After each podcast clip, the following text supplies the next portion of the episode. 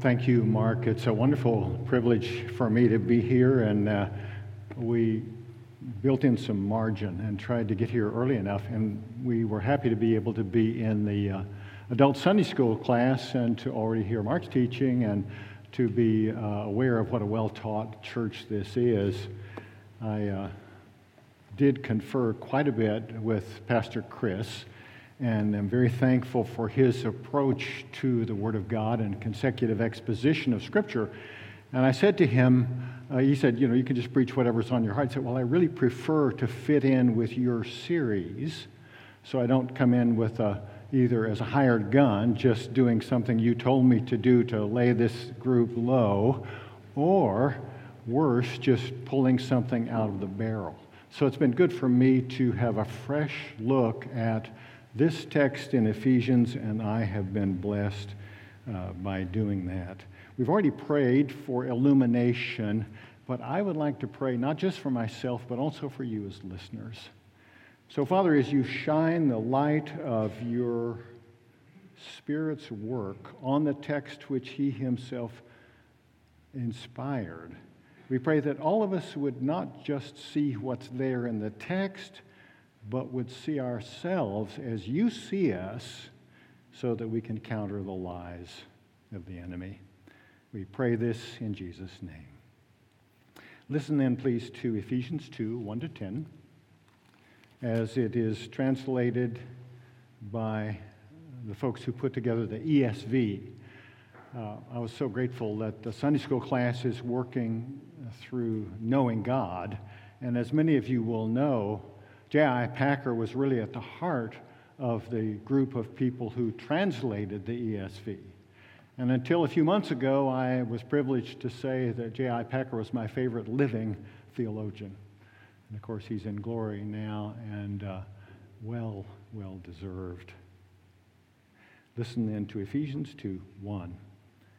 And you were dead in the trespasses and sins in which you once walked, following the course of this world, following the prince of the power of the air, the spirit that is now at work in the sons of disobedience, among whom we all once lived in the passions of our flesh, carrying out the desires of the body and of the mind, and were by nature children of wrath, like the rest of mankind. But God, being rich in mercy because of the great love with which he has loved us, even when we were dead in our trespasses, made us alive together with Christ. By grace you have been saved, and raised us up with him, and seated us with him in the heavenly places in Christ Jesus, so that in the coming ages he might show the immeasurable riches of his grace in kindness toward us in Christ Jesus. For by grace you have been saved, through faith. And this is not your own doing. It's the gift of God, not a result of works, so that no one may boast. For we are his workmanship, created in Christ Jesus for good works, which God prepared beforehand, that we should walk in them. I did indeed listen to a couple of uh, Pastor Chris's messages, and did so with great appreciation. I told him that Chris is one of these guys who's like someone who mows the lawn in his preaching, and then turns right around immediately and mows it in the other direction to pick up a few more blades of grass. And uh, Chris, if you listen to this uh, online later, Uh, I know you will feel the freedom, and we'll probably take that freedom to look at this passage again, maybe multiple times, because it's that rich. But one thing I've learned uh, as I've served as a pastor and then tried to equip pastors is that we get different things from a text of Scripture depending upon how much of it we take. The basic rule is we need to take a unit of thought, and that's could be a sentence, usually a paragraph, sometimes several paragraphs. And in this case, verses one to ten are a real unit of thought. And I've also learned that the context will tell us how this unit wants to be interpreted. And Mark's already helped us by, in his prayer, revisiting the preceding verses, which I was going to quote later, but I don't need to now, that part at the end of chapter one. So with this in mind, what I want you to notice here is that this text is addressed to us. And it's about us. Did you see that in chapter two, verse one? And you were dead in trespasses and sins. So he's talking about the you, and the you in the context historically, of course, are the Gentile Christians who lived in Ephesus, but very likely, as I'm sure Pastor Chris has already told you, this was a circular letter, so it was already addressed to several yous, and we are perfectly justified in including ourselves in the you. So he is addressing us, you, and I'm addressing you, but he's also talking about us. He is going on to say things about the you he is uh, addressing. And I'm looking at the text this way because the living God wants us to see ourselves accurately. If we mess that up, if we don't see ourselves accurately, we're sitting ducks for the devil who will feed us all kinds of lies. You know that sometimes a passage of Scripture is like a painting. It sort of gives us the big picture. Sometimes it's like a window into which we can look at specific situations in the world around us, but often it is like a mirror. So that when we look into the, the words of Scripture, we see the words, but we're meant to see ourselves. That's what this text is doing. It's a mirror, and I want to let it function that way. Uh, the secret of preaching is to let the text have its say in its way, and that's what I want to do this morning as every time I preach. So this passage reminds us of three key truths about ourselves, and you see them on the outline there, or at least the titles of each of the three key truths. And I, and I say that it reminds us of these three key truths because of something in the following context. Take a look at two eleven. Therefore, remember.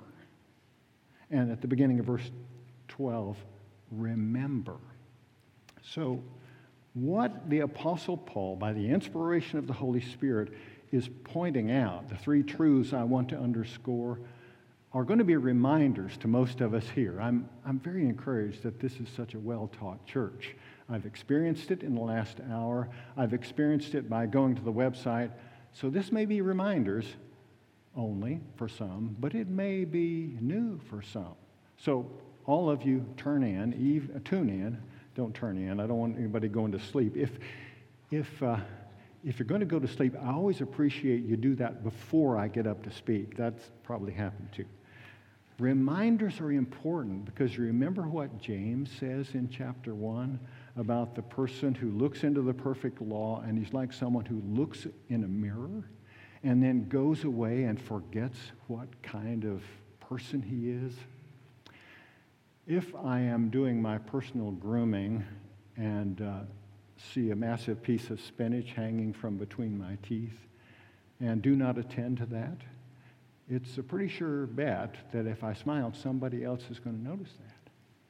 And that doesn't matter too much, but the truths in this text do matter. So I'm going to ask you to look at this text, discover with me these three key truths, and then act on them. Don't go away from here forgetting what God wants you to know about yourself. Let this text show you yourself. So here's truth one, what we were like when God found us. What were we like when God found us? Look at the text, chapter one, uh, chapter two, verse one, and through verse three. And you were dead in the trespasses and sins in which you once walked, following the course of this world, following the prince of the power of the air, the spirit that is now at work in the sons of disobedience, among whom we all once lived in the passions of our flesh, carrying out the desires of the body and of the mind, and were by nature children of wrath like the rest of mankind. The most prominent descriptor, the most prominent part of the truth about what we were like when God found us is this word dead.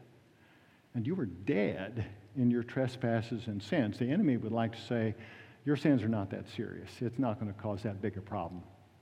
The truth of God is sin always leads to death. The wages of sin is death, and there's uh, no change in that due to inflation or deflation.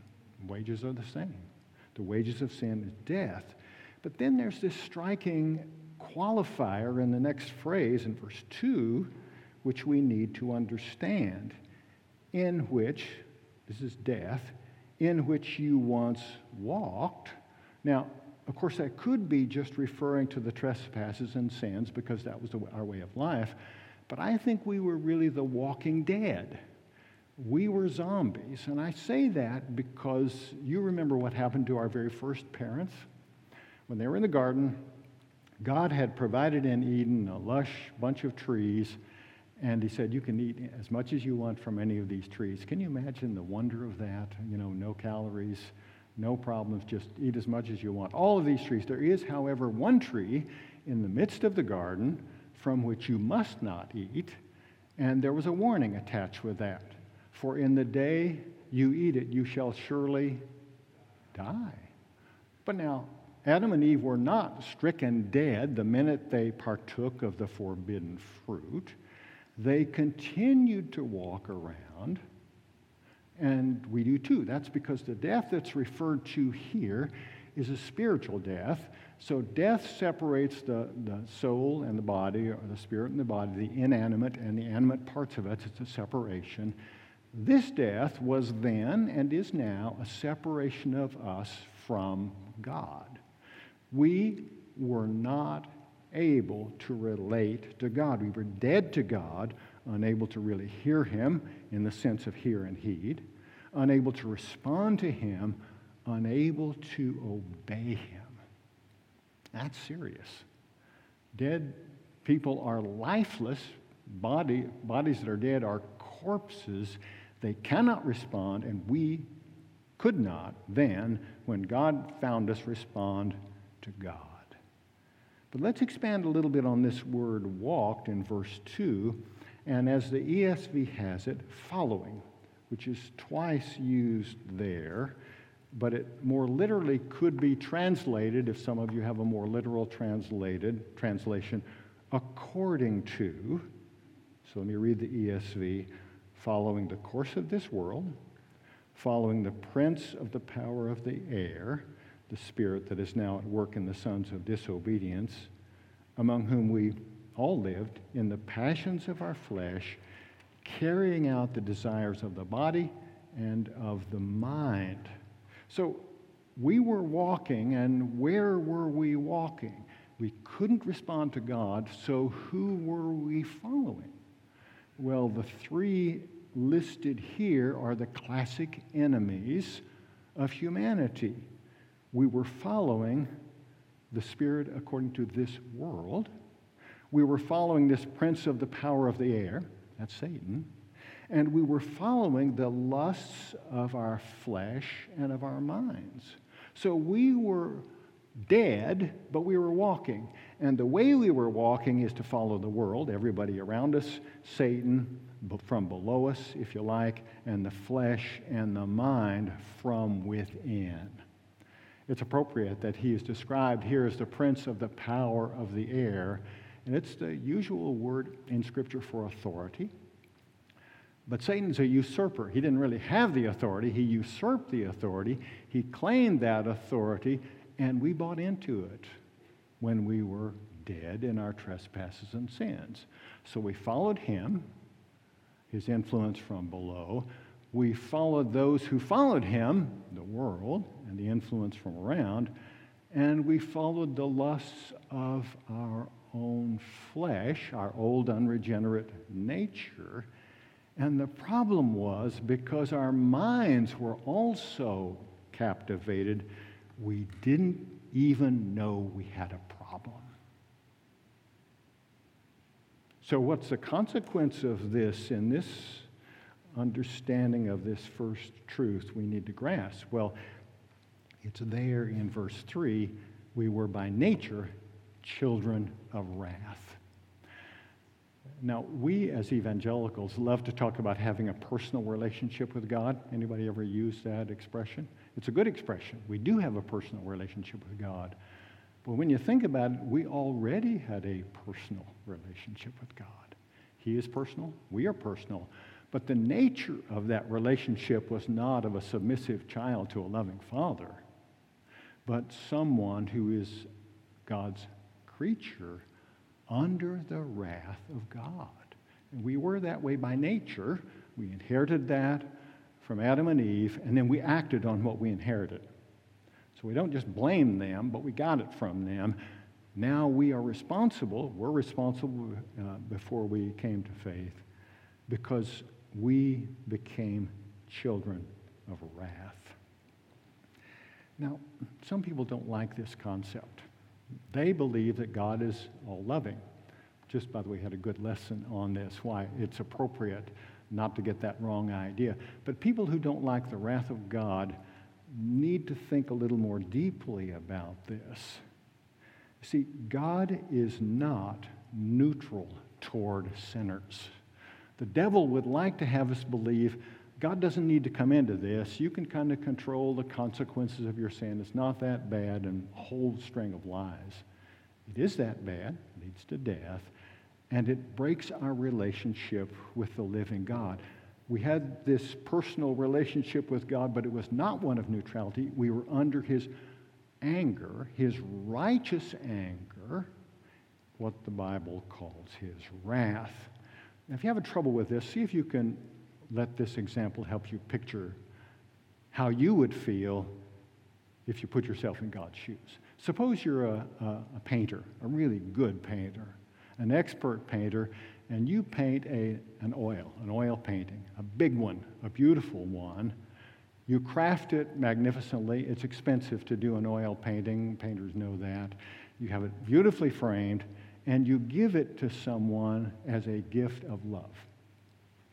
And they promptly uh, use it for one of two uh, undertakings. They either put it under the oil pan of the car for when they're tra- changing the oil to catch the drips, or use it for the cat litter. And you hear about this. Now, how are you going to feel?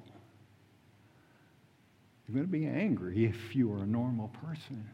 Here is something you have given at great cost to yourself, and it is despised, it is treated badly. So here we were, the walking dead, in lockstep with Satan, following the world, under God's wrath, and this little phrase at the end of verse three, like the rest of mankind. See, we are tempted, and the devil loves to lie to us, say, you're, you're special, you're in a category by yourself, you're unique. Uh, You are you're better. You became a Christian because you're better than everybody else. No, the truth of God is we were just like everyone else. There was only one category of people, sinners. All have sinned and fall short of the glory of God. See, Satan loves to lie and say, sin doesn't do that much damage. You can minimize the damage of sin, or this is a little sin. It won't cause much of a problem. Or you're not as bad as others, or you can fix your troubles, or yeah, you've made some bad choices, but you've got this under control. You're special, you're unique. They're all lies, all lies. What Dallas Willard used to like to call sin management. You know, the devil's a big advocate of that. You can, you can control your sin. That's a lie. No. Our situation, as the following context is going to make clear, is we were without God and without hope in the world. Hopeless. Every last one of us was hopeless. Now, if we get this truth wrong, I am a sinner, saved by grace, but uh, that apparently wasn't the cause of this. You know, when the microphone goes bad as a preacher, I always have this question in my mind. Was that Satan cutting this out so you won't hear something really important? Or was that the Lord in his providence protecting you from something I was going to say? Truth number two. Truth number one, we're dead in our trespasses and sins. We're hopeless, utterly hopeless. Truth number two, what God did for us that we could not do for ourselves. And I'm going to splice in a little bit there about how he did it, because they're really inseparable. This is wonderful news. God made us alive, verse five. Even when we were dead in our trespasses and sins, he, God, made us alive together with Christ. So the remedy to us being dead, that we've just heard we were, is God making us alive. But then he raised us with Christ and seated us with him, verse six, and raised us up with him, with Christ, and seated us with him in the heavenly places in Christ Jesus. This is God's alternative to his wrath and Satan's dominion over us. This is where I was going to reread chapter one, verses twenty to twenty-three, which Mark read to us a moment ago, because Christ is exalted. He is uh, uh, seated at the right hand of God, far above all principalities and powers, and every name that is named, including Satan's. So where are we now? Above Satan, because we're seated with Christ. He's a usurper of authority. Jesus has far more authority than Satan, and we are seated in him and with him. But it gets better, if possible. God remade us, at least provisionally, it's got to be qualified, in his image in Christ, verse ten, for we are his workmanship, created in Christ Jesus for good works, which he prepared beforehand that we should walk in them. This is God's remedy to that last part of our problem, the indwelling flesh, the old nature. He recreated that old nature in Christ, including giving us the mind of Christ. We have a new nature that includes the mind of Christ. Now, what I want you to see that I hope is not new to you, but it just might be, and we need this for sure as a reminder, all of these remedies to our condition, enlivening us, raising us, seating us, recreating us, are in Christ. So back in verses five and six, we had that dual phrase, with Christ.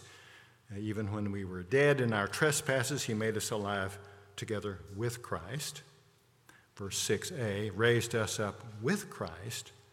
But then in the last part of verse six, we have this phrase, in Christ Jesus. And it's again in verse seven. Notice it there. His kindness toward us in Christ Jesus. And again in verse ten, we are his workmanship created in Christ Jesus. Now, this is what the theologians call union with Christ. And I am the first to confess I don't understand how he did this. I don't totally get it. I've read wonderful books on this. One of my former colleagues, Con Campbell, wrote a massive award-winning book on union with Christ, and I recommend it highly to anybody. It's a great book. But it's a deep, deep subject. But notice every time you read in the New Testament, especially the writings, the inspired writings of the Apostle Paul, you'll see, like you already have in Ephesians one, in him, in Christ. We are united with Christ right now. This means that whatever is Jesus's, whatever is his, by his obedience is ours. In some sense, it goes way beyond my ability to grasp. Whatever belongs to Jesus is already ours because of what he has done, enlivening us, raising us, seating us, recreating us. So Jesus was obedient. His obedience has been imputed to us. That's justification. Jesus is righteous. We have his righteousness imputed, but also gradually worked in us by sanctification. We have his status as children. We're his children now. What we will be, we haven't seen yet, but we know now we're his children, First John three. We also, amazingly, have his future. Indeed, I think we can say his glory. So when in the Old Testament, as we read earlier in the Sunday school hour, he doesn't share his, his uh, glory with anyone else. Well, the context there is idolatry. God does not share his glory with any idol, but his glory is shared with all three persons of the Trinity. And now that we are in Christ, we share, at least provisionally, his glory. And one day, we'll be like him because we'll see him as he is. As I said, I can't really explain this, but maybe an analogy will help. Th- think of a little child. I've met some beautiful little kids here this morning. Think of a little child who's too young to have really done anything, deserved anything.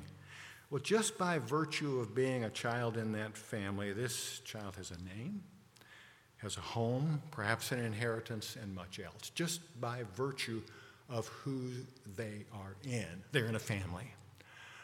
Well, if it's true of a human family, think what it's like to be not just in the family of God, which we are, but seated with Christ in the heavenly realms, far above all principalities and powers, and above every name.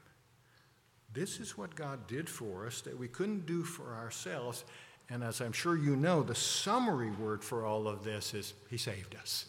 Twice, verse five, end of the verse, and verse eight. He saved us. Who needs saving? Drowning swimmer, for one. By definition, a drowning swimmer cannot save herself or himself.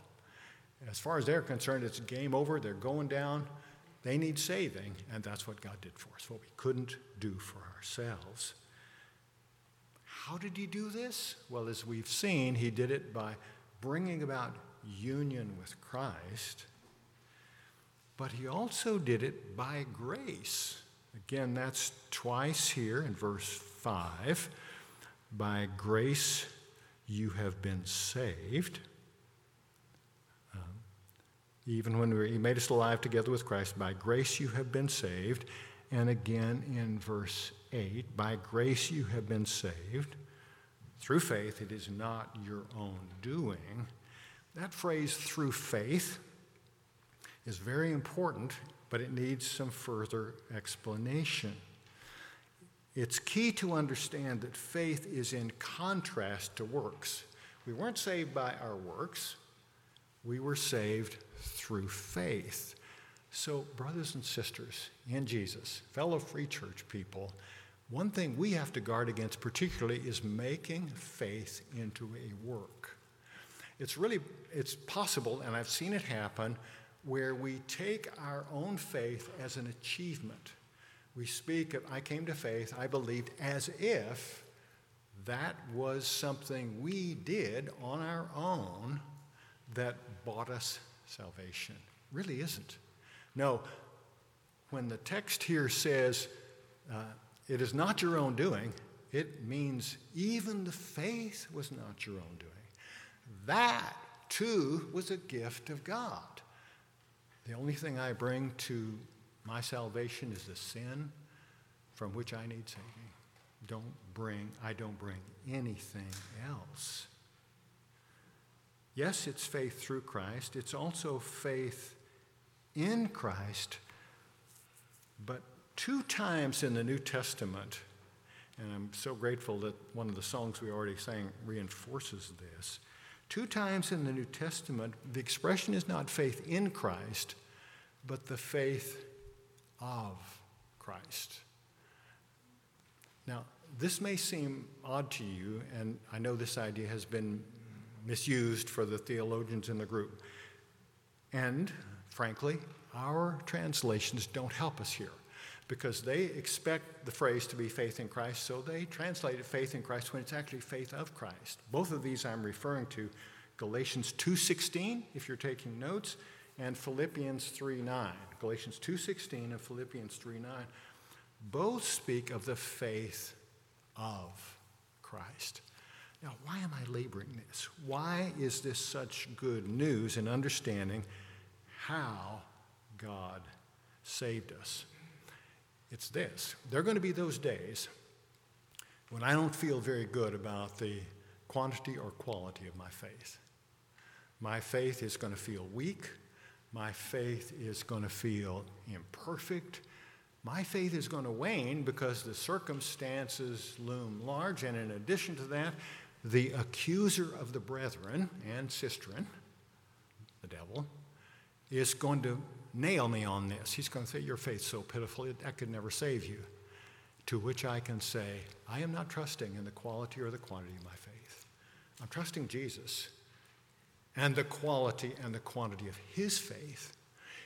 His faith led to obedience, and the obedience was of, was the, the obedience of the cross.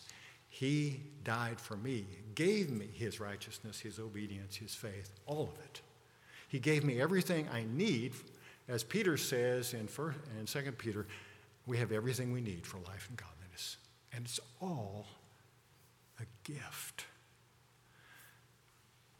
There is nothing that we cannot imagine a salvation greater than our salvation. And that's the kind of salvation we need, because there is no plight as bad as ours. There's no problem that was uh, as severe as ours, because we were dead in our trespasses and sins. And it was a walking death because we were following the world, the flesh, and the devil. So God did what we couldn't do, saved us through faith, and placed us in Christ so that his faith, his obedience, are what counts perfectly for us. The writer of the Hebrews dealing with some Christians whose faith was really flagging. They had a challenge with, with, with their faith. They were under persecution. They were having trouble persevering, and maybe there's somebody like that here today, and you say, I don't know if I can press on. He says to them in chapter two, verse three, how shall we escape if we neglect such a great salvation? We cannot neglect the greatness of our salvation, even if the devil would convince us that it's not that great because our need wasn't that great. You see how these two go together? When we understand the greatness of our need, we will understand the greatness of our salvation. But let me whip past this to the third of these truths, because it brings it right back down to earth. The third truth is why God did what he did in the way he did it. Why did he do it as he did it?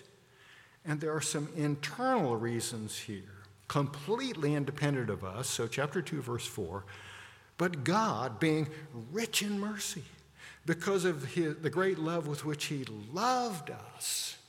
The internal reasons are rooted in the character of God. He's rich in mercy. His great love for us moved him to express that in grace, which we've already seen in verses five and seven and eight. Mercy plus love yields grace. God did not see something in us he thought he could work with, or something that made us promising candidates. If you've ever said to yourself, I'm not really good enough to become a Christian, then you don't yet really understand the gospel. The truth is, none of us are good enough to become Christians. We could not become good enough to become Christians. And it's that kind of people, and only that kind of people, whom God saves, because that's the only kind there is. And until we see that, we won't value the gospel as we should. But there's another reason here, and it's to exclude boasting. Did you see that in verses eight and nine? For by grace you have been saved through faith, and this is not your own doing, it is the gift of God, not as a result of works, so that no one may boast. You know, the devil's stock in trade is pride and boasting. That's what he does. That is his, that's the essence of his rebellion. And he loves to export that to us. And if there's any way we can take credit for our salvation, we will. By the way, this is free. The doctrine of election that you studied in some depth from chapter one One of the major reasons I think that the doctrine of ele- election is so precious is because if there's any way I can take credit for my salvation, I'll figure out a way to do it. But if my salvation was determined in eternity past, before I was even a gleam in my Father's eye, I can't take credit for it. I wasn't around. The only place I existed was in the mind of God, who chose me and all of his children to demonstrate his matchless grace. There's another facet to this truth. God, and this is the permanent one and unbelievably powerful, God wants the whole universe to see living, breathing, walking examples of his grace, to marvel at them and to give him the glory. Verse seven, so that in the coming ages he might show the immeasurable riches of his grace in kindness toward us in Christ Jesus. How's he going to do that? By looking at a people like us, and the whole world in three ten will say this when you get there. The whole world will look at us and say, wow, any God who can save a ragtag bunch of dead people like that and turn them into people who are growing to be like Jesus. Whew. His grace, his kindness is immeasurable. That's what the text says. It's a permanent reason. It's a cosmic reason. He wants everyone in the universe, even Satan himself, to marvel at his kindness. Now, when we say that God is doing all this to get glory for himself, some people stumble at that, and I understand why. Because if I want to get credit, and this came up in the Sunday school class too, if I want to get credit for myself, that's wrong, that's bad, that's pride. But God deserves it. Because he planned all of this from eternity past. He executed by the life, death, and resurrection of Jesus. He applied it by the work of the Holy Spirit. He deserves all the credit and all the praise. But it's not just because he deserves it. It's because it is the very best for us. The very best thing that can happen to you or me, young or old, male or female, is to worship God. That's the best thing. That's what you were created for. And so God has arranged things so that all of these events move us to and enable us to worship God. But there's another facet to this reason with which I draw to a close. It's in verse ten. Brings us right back down to earth. We spent most of our time this morning talking about things in the heavenlies. Here we come back down to earth. Verse ten. For we are his workmanship, created in Christ Jesus for good works, which God prepared beforehand that we should walk in them. Do you see the good news of this passage? What you were utterly unable to do before, you can now do. Do you remember back in verse two, in which you walked? Now, same word, verse ten, he created all these good works so that we can walk in them. He grants us repentance. We who were following the way of death, he turned around so we can follow the way of life. We weren't saved by good works, but we were saved, somebody, for good works. And now we can do them. God's work is for his glory alone, and he enables us to do it. So I want you to embrace these truths as you meditate on this passage in the weeks ahead and days ahead. Embrace the truth when God, when Satan lies to you about your previous condition, or when your flesh wields its ugly head, or your mind sets something distorted for you. This is the way we all were, and that's why our salvation is so, so great. And he did it to get glory for himself. So what does that look like this afternoon and tomorrow? Well, what's the good work that God has created ahead of time for you to walk in? Uh, I know that in this church's history, there was a Wesleyan tradition way back. I don't know if anybody was here during that time, but Pastor Chris told me about it. And John Wesley is one of my heroes. The last letter he wrote, he wrote to William Wilberforce. Wesley himself was a, a great proponent of heart religion. He said, I want to help people become true Christians. And so this is the kind of passage he lived in. But he wrote to William Wilberforce and said, Dear sir, his last letter, unless the divine power has raised you up to be an Athanasius Contra Mundum, I see not how you can go through your glorious enterprise of ending slavery in opposition to that in that execrable villainy, which is the scandal of religion, of England, of human nature, unless God has raised you up for this very thing. You will be worn out by the opposition of men and devil, devils.